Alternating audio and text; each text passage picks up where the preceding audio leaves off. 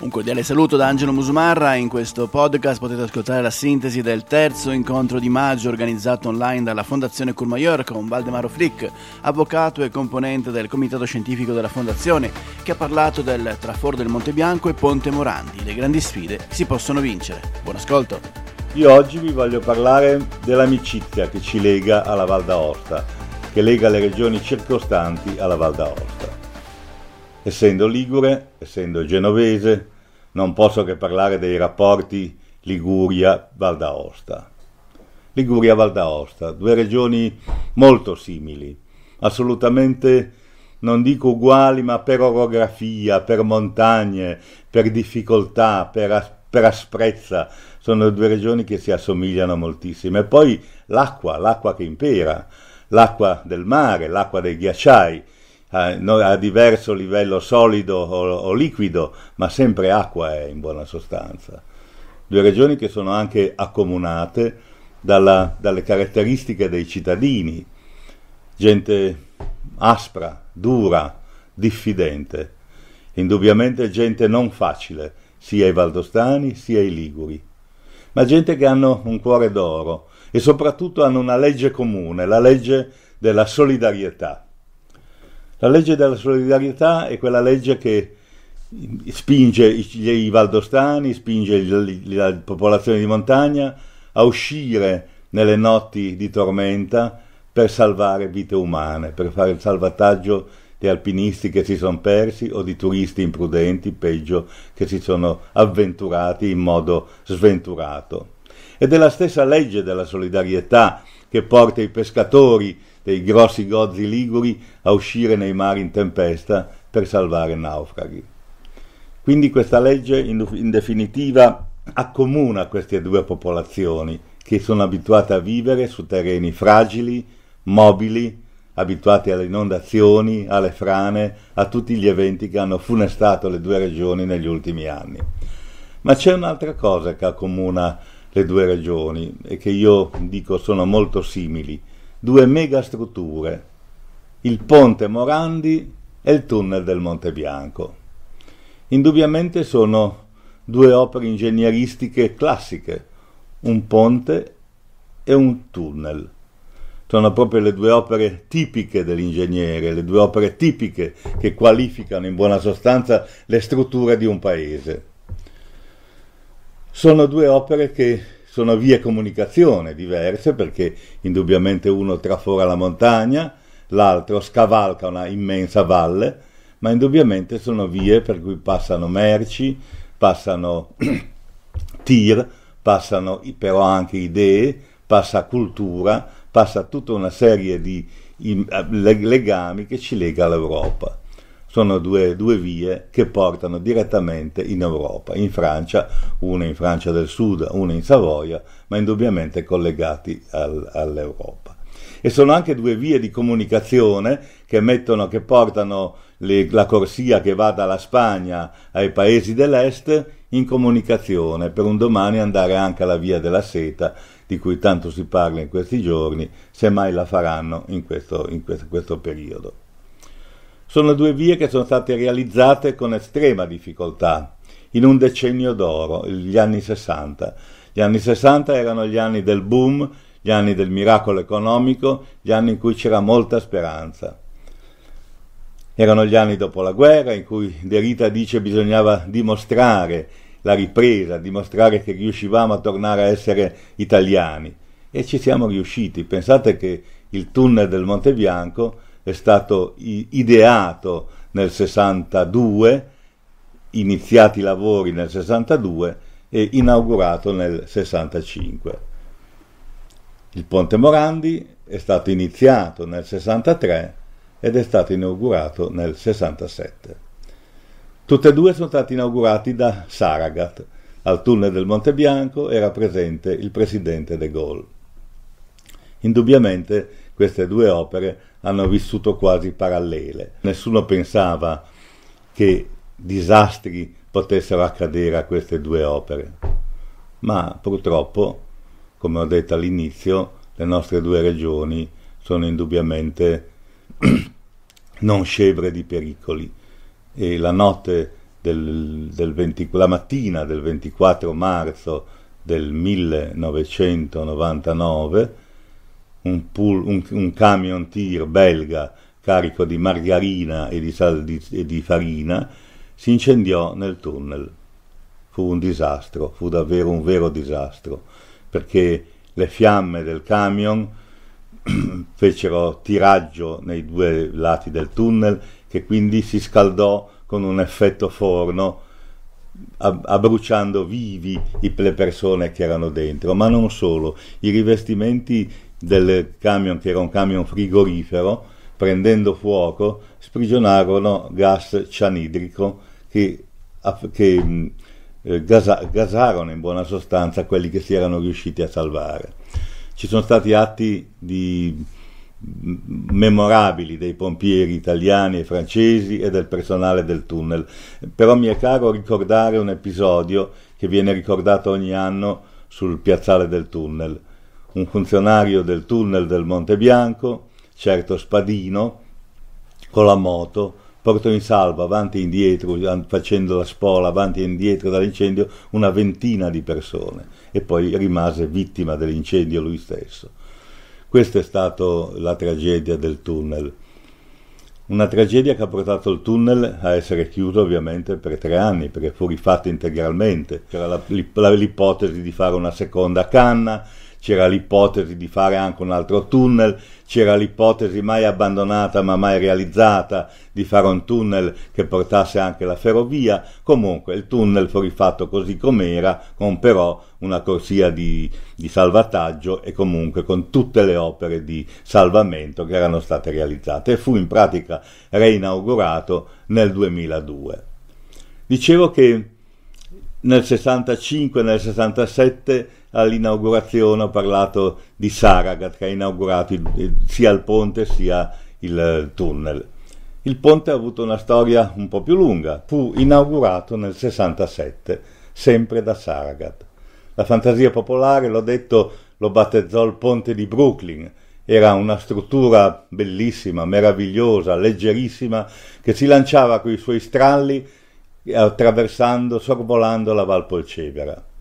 Era una realizzazione enorme, invidiata, di cui noi genovesi eravamo orgogliosi.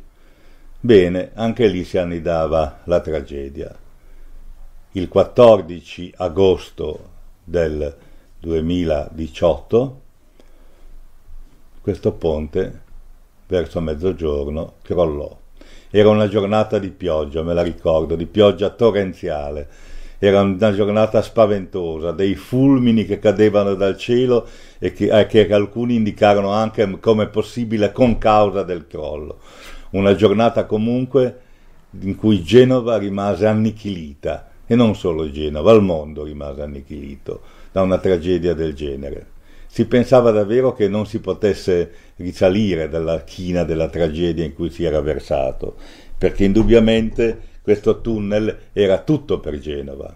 Era indubbiamente, prima di tutto, l'ho già detto, una via di comunicazione con l'Europa, ma era anche una via di comunicazione del porto, di tutti i camion che uscivano dal porto e che poi prendevano le autostrade di Milano e di Serravalle. E quindi era una strada fondamentale anche per la circolazione a Genova, e quindi indubbiamente la tragedia fu fortissima. E sul ponte morirono 43 persone, 4 più di quelle morte nella tragedia del tunnel del Monte Bianco. Venivano meno le nostre sicurezze, veniva fuori tutta la nostra fragilità nelle sicurezze che in cui avevamo sempre creduto. E indubbiamente davvero pensavamo di non poter ripartire. Ma qui devo dire che i genovesi hanno davvero dato il meglio, lo dico senza retorica, perché una popolazione marinara, una popolazione abituata al mugugno, come si sa, no? Abituata a discutere, abituata anche a litigare, ma che indubbiamente quando è in uno stato di pericolo diventa una persona unica sotto il comandante, sotto il capitano della nave, e in questo caso il comandante era il sindaco Bucci. Bucci non era un politico, Bucci era un manager, ed è tornato a fare il manager. Ha coordinato benissimo mezzi e uomini, riuscendo in un anno e mezzo, lavorando 24 ore su 24, a fare il miracolo. E furono gli uomini che lavorarono, gli operai che lavorarono 24 ore su 24, furono gli enti amministrativi che lavorarono senza litigare, senza nessun conflitto, senza nessuna tendenza a prevaricare, e furono attuate tutte le possibili sicurezze, anche quella di reclutare l'ex procuratore capo di Genova, il dottor Di Lecce, che doveva vigilare su eventuali infiltrazioni mafiose e che la criminalità organizzata non si potesse intrafolare nelle strutture. Insomma, un lavoro molto ben fatto, devo dire, un lavoro che ha portato il 28 aprile del 2020 a issare l'ultimo pontone che collegava il ponte. Ho usato il termine issare, che è un termine marinaresco, proprio perché Renzo Piano, che è stato sia l'ideatore sia il realizzatore di questo ponte, aveva immaginato una nave, una splendida nave bianca che solcasse questa vallata, la Val Polcevera, e questa nave però, che era proprio sulle idee, sulla fantasia di Piano, poggiava su termini concretissimi e sulla terraferma in modo stabile e assoluto. Si parla quindi, a proposito, di un perfetto Genova, di un piano Genova, di un sistema che è stato utilizzato per fare un miracolo, lasciatemelo dire. Ma veramente il miracolo è stato, come dicevo, l'intelligenza, è stato il fatto di utilizzare le leggi che c'erano, sfrondandole di tutto quello che c'era inutile. È stato, è vero, anche una legge che è stata fatta ad hoc e che ha consentito di risparmiare le gare e di affidare il lavoro direttamente. E su questo il legislatore potrebbe ben ritornare e ritoccare questi punti, ma indubbiamente non è che ci sia stato qualcosa di speciale, c'è stata una popolazione che ha agito in modo unico e unito per rifare questo ponte. E allora ci sono anche alcuni aneddoti. Il problema in genere, questi grandi lavori, sono i ricorsi al TAR, no? Ebbene, lo dico ironicamente, il sindaco aveva fatto un proclama dicendo che vietava a tutte le imprese di fare un ricorso al TAR. Ovviamente era una buttata, non lo poteva vietare, ma l'effetto è stato tale, tutte le imprese hanno capito l'appello, che non c'è stato un ricorso, salvo quello fatto dalla società Autostrade, che reclamava il fatto di non aver potuto partecipare ai lavori, che però rinunciò anche lei a chiedere la sospensiva. Nello stesso mese di febbraio 2020, in cui Genova si stava risollevando da questa tragedia, scoppiava un'altra tragedia, scoppiava il coronavirus. E qui, coronavirus che invade Val d'Aosta, Liguria, Italia, Europa, Stati Uniti, il mondo, insomma. Indubbiamente non sto a dirvi cosa sia il coronavirus, non sono un virologo e non sono un epidemiologo, ma indubbiamente poi vi posso dire cosa penso del coronavirus. Penso che sia il male assoluto, quel male che ci perseguita dall'inizio della nostra esistenza, che è sempre presente in un angolo, un male che stravolge le nostre vite, un male che indubbiamente impedisce anche agli aspetti più di sensibilità maggiore e di civiltà, che è proprio quello che ci separa dagli animali, che è quello, ad esempio, di dare sepoltura ai nostri cari. Ebbene, noi non abbiamo potuto fare neppure quello in quel periodo. Mi ricordo di una bella conversazione che è stata fatta quest'estate a Lange da parte della professoressa Marta Cartabia per la Fondazione Courmayeur, adesso attuale presidente della Corte Costituzionale. Raccontava la Cartabia il dramma di Antigone e noi l'ascoltavamo estasiati, senza pensare, senza prevedere che questo dramma l'avremmo potuto vivere, l'avremmo dovuto vivere pochi mesi dopo. Antigone voleva seppellire suo fratello, Creonte glielo impedì, da qui nacque una tragedia. Noi, se ricordiamo i camion di bare di morti di Bergamo, se ricordiamo le fosse comuni di New York, se ricordiamo le fosse comuni del Brasile, indubbiamente non abbiamo potuto seppellire i nostri cari, siamo stati impediti come Antigone e indubbiamente questo danno è stato irrisarcibile. Sono andato a rivedere le cronache del 600 della peste in Val d'Aosta e leggendo il libro Peste, Fame e Guerra, che è molto bello e di cui suggerisco la lettura a tutti, sia sulla storia della Val d'Aosta sia sulla storia della peste, ho trovato degli episodi davvero sconcertanti, perché indubbiamente sono simili ai nostri. Le autorità amministrative di allora si fagocitavano per fare zone rosse, per impedire ai passanti di passare, ai pellegrini di marciare. Addirittura viene narrato che il capitano di guardia a Saint-Rémy, Antonio Lacrest, ricevette l'ordine di non lasciar passare nessuno, ma era il periodo della fiera di Ognissanti. La fiera di Ognissanti era indubbiamente l'evento più importante della valle. Ebbene, racconta il Detilier nelle sue cronache che i cittadini valdostani ignorarono tutte le norme sanitarie per recarsi a quella fiera. E ancora, a proposito degli untori, altro che mascherine, si racconta che proprio un tale Bartolomeo Manfredi, Courmayeur, fu reo confesso di non aver seguito le leggi sanitarie e sospetto quindi di contagio, fu impiccato nella cappella di Morgex, la cappella di San Marco. Ecco dunque questi ricordi della valle che ci portano così vicino a eventi di 300 anni fa. E per essere anche equilibrato nei giudizi non posso non ricordare la peste del 300, che fu proprio importata dai genovesi, che portavano i velieri e le galere dalla città di Caffa, e da Caffa fu importata la peste e la peste impestò tutto il mondo. Però voglio concludere con un discorso di concretezza.